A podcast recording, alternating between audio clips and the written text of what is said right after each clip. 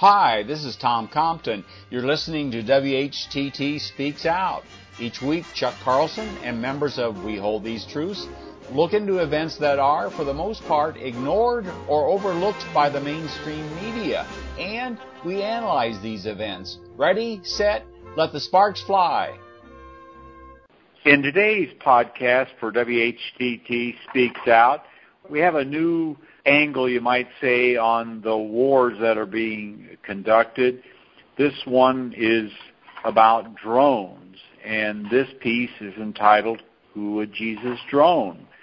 Of course, we've used the phrase, Who would Jesus bomb on our signs in front of our vigils and so forth, asking followers of Christ, Who would Jesus bomb?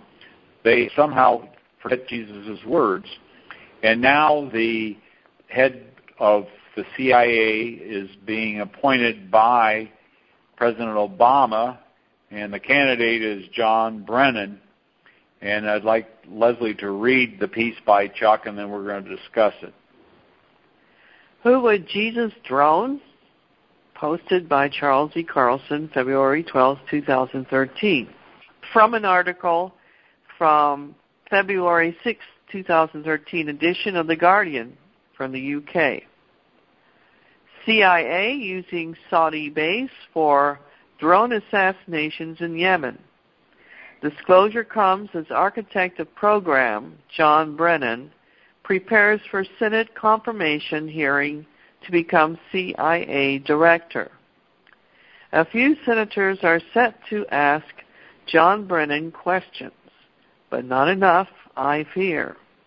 This story in The Guardian of London raises questions to which there can be no answer, but up here we do whatever we want. It seems drone attacks have killed at least three American citizens who happen to have Arab names, at least one American child. Neither of the targeted men was indicted or charged with any crime in the USA. To make matters worse, the targets were in Yemen, a country where the USA has diplomatic relations, and it appears no effort was made to capture them, though diplomatic ties before bombing, nor did the USA have permission to bomb Yemen, so the drone attacks were just another act of war on a sovereign country. Now that we have drones, there are no rules, only secret white papers written to cover the guilt of those like Brennan. John Brennan had authority over the torture programs in Guantanamo and in some 50 other countries who tortured for the USA by proxy.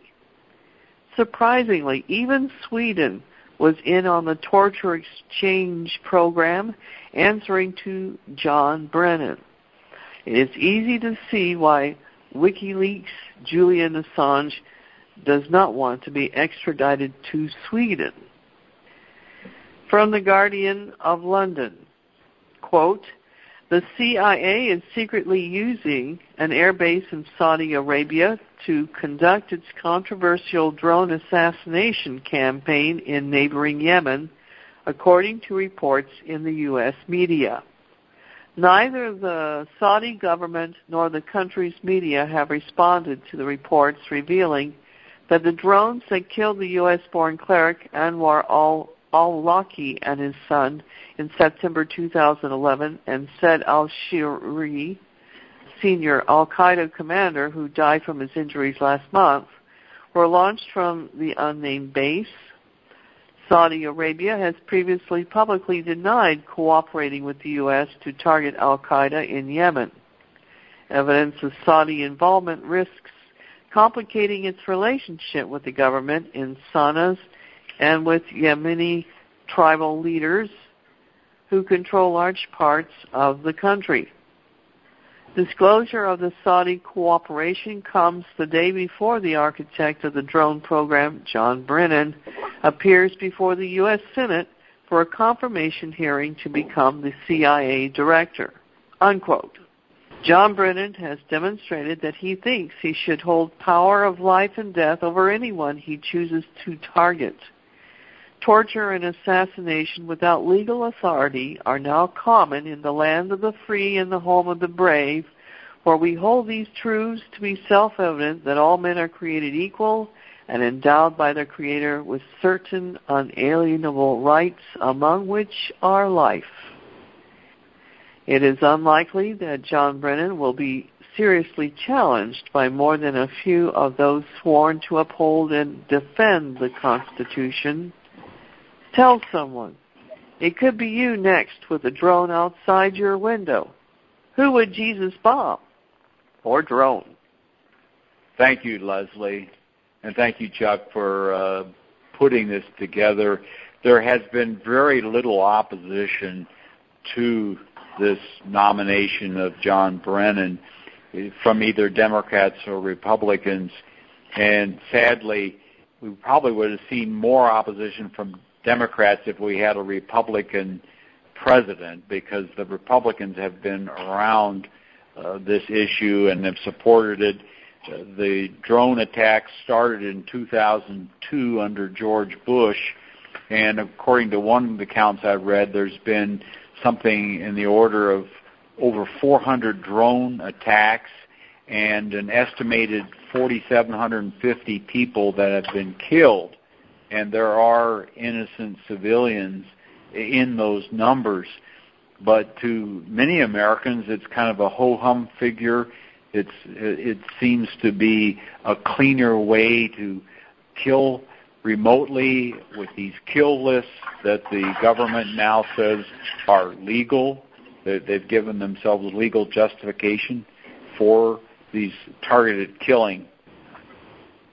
Chuck, of course, most Americans don't understand the extent of this because it's so easy to cover up what a drone does. And uh, the story of this Anwar al-Awlaki is significant because he actually went to school in the United States. He lived in the United States for many years. His son was born in the United States. And uh, he went back to uh, Yemen, which is his original home, with uh, where his father now lives as well, and uh, the whole family went back there. Now, it should be understood that Anwar al-Awlaki does not like the United States government, and he speaks out against the United States government in many ways, but not much different from what you and I say uh, on in many occasions, and what we're going to be saying tonight uh, on this program it's not uncommon for us to say that our government is involved in criminal acts. And uh, I'm, I don't want to uh, hedge a bit in saying that, if this is the case. Uh, al-Awlaki was objecting to this same thing. The CIA has not indicted him for anything, nor have they ever found that he's guilty of any criminal act. Something of intellect, in fact, who's become a Muslim cleric.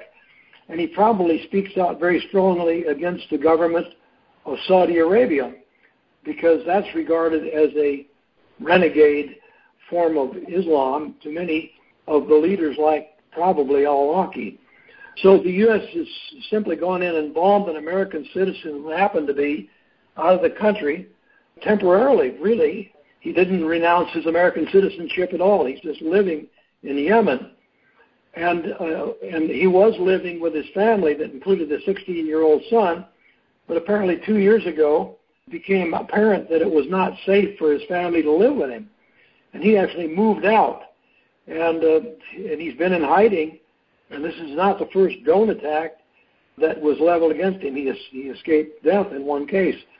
Now, this story is very incomplete because the American media basically covers up really what happened here.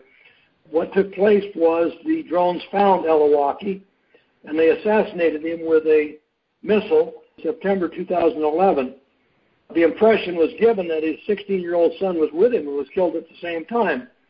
But that isn't what happened at all. It turned out that someone else was with him and they were killed too.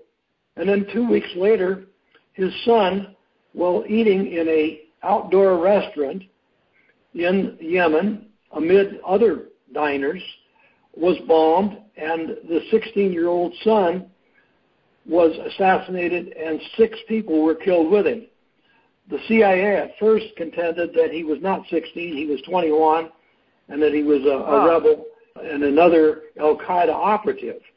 Only after his family produced his birth certificate showing him to be 16 and a, a schoolboy at the time, and who hadn't seen his father in two years, uh, did the CIA admit that was really the case. And then their answer was, well, he kept bad company. He was in the same restaurant where uh, there was another Al Qaeda agent that we were after, and we just happened to hit him when we hit this other Al Qaeda agent. The devastation was so complete that they buried all the bodies in one grave and did not even have a body to return to his family. So this is what the CIA basically did.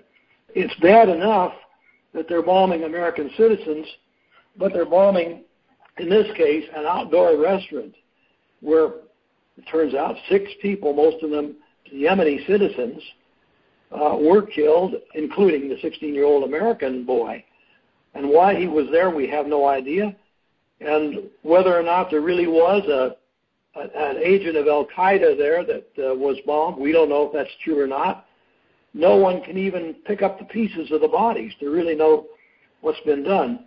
But the father of uh, the young the man whose whose name was Abdul Rahman Anwar El Awlaki, they have sued the parties, two parties, some of the parties in the CIA for illegally taking the life of an American citizen. And this lawsuit has actually been filed. So the, the issue of the drones is even worse than the newspapers tell us because, of course, they're covering most of this up. And we're supposed to imagine that this is a very sterile thing where they knock off Mr. El and the rest of the landscape is left pristine and pure. So the question I guess I'd like to raise for my for our group here: What are we going to do to arouse the churches to their role in this? There needs to be someone that stands up and says this is wrong. Uh, obviously, the the media won't do it. The president isn't doing it. The old president didn't do it, and American citizens, uh, of course, have been painted with the idea that if if the guy has a Arab name, it's okay to kill him anyway.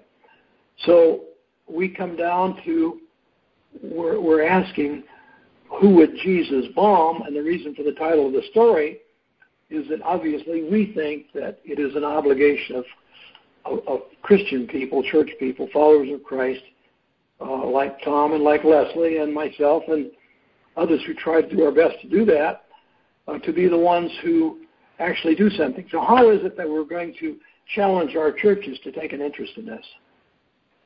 It's, that's no small task, Chuck, because we as Americans have been conditioned actually to salivate when the word terror is used, and, and that's justification for these killings.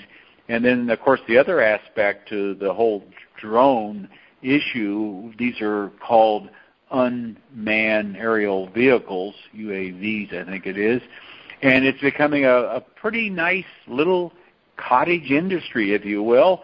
According to the Virginia-based Teal Group, in 2012, uh, about $6.6 billion was spent on UAVs and technology. Most of that, of course, uh, the big percentage is going to be the U.S. government. The Israeli have a manufacturing plant here in the U.S. making drones. So it's going to be here to stay. The federal government has directed the FAA to include drones in their flight patterns by 2015 to accommodate the increased traffic of drones. And of course, this would become a, a control issue if you've got drones flying around and just in a few years, they're expecting something like 30,000 of these drones all over the world. So it's going to become bigger and bigger, and people get glossed over this because we've conditioned to think that we're somehow uh, fighting terror when we indiscriminately kill people like this, and we've disassociated what Jesus has taught us. Leslie. Uh, disassociation is, is totally the issue, I think, in that we associate sin, the things we do wrong or fall short of the glory of God, you know, mm. as a personal thing, as something you do within your body. But when it comes to drones, a machine did it. Yeah. You don't have to say, I did it. You can say, a machine did it. So there's no culpability, there's no accountability for what a machine does to people, but the sin is is still terrible. But, people operate those machines. Yeah. Now they're talking about autonomous uh, robot drones. But it's a detached. It's a yeah, detached. it's detached. Yeah, exactly. Totally. But the mentality behind it totally concerns me. Very few people. I mean, there, I just watched a, a, a short video of a drone pilot and that uh, recounted how they were on a mission in Afghanistan, sitting somewhere in the United States, controlling this drone, and coming up on a flat roofed building, and the target was inside there. The you got the guy that pilots it, and then you got the the person that controls and releases the bombs. They release the bomb. A child comes out Oh. And they had time to divert it, but they decided to let it go. So that child and whoever was in that house was killed. And people can't see this. Uh, it, it's just I, how do we wake up the churches? I, I I don't know the magic bullet, but certainly Chuck challenging the churches with our vigils is one way. Who would Jesus bomb? Choose life, not war, these are really fundamental questions that many Christians don't want to answer. They think of themselves, we've talked about this many, many times, as being pro-life. So if you disassociate it, just like Leslie said, then you don't have to worry about the innocent child, just like I described, being killed in Afghanistan, because we're fighting the enemy to protect the United States. And until there's a, a personal connection with the followers of Christ, we're going to continue to wallow on, continue to be the empire of the world, if you will, to control uh, through our military with the support of the 40 plus million Christian Zionists that we know and through our studies and, and through standing in front of many of these Christian Zionist churches where they support these wars and wholeheartedly. Still amazing to me how they can turn their back on what Jesus said, but they can readily go into the Old Testament and say, well, God smote these people and this and that, and use that as justification for what our government is doing today. Jesus said, blessed are the peacemakers. Yes. Well, don't tell them they'll decide to name of the drones the smoter. Smoter. The one who smotes. They love to use euphemisms like collateral damage, so it takes the human element out of it, and so we can feel good about it, but we don't see that repentance of people seeing that what our government is doing wrong. Seems pretty simple to me, but it we definitely need to cry out to the Lord. yes, that that's right. We need help and to open people's eyes as to you know what is going on. To me, just the fact that there's very little opposition. You've got opposition to these drones from the far left, and so from some of the Tea Party type, I guess you'd say on the far right, most of the people in the middle are happy as clams. The the military learned something from Guantanamo, did they not? That we don't speak out enough when people are tortured now we don't speak out enough when people are killed uh, from little drones overhead. Yeah. All right. Well, thank you. Thanks for everybody's input. Thanks for listening. Be sure to tell a friend about our podcast. And please visit our website, whtt.org.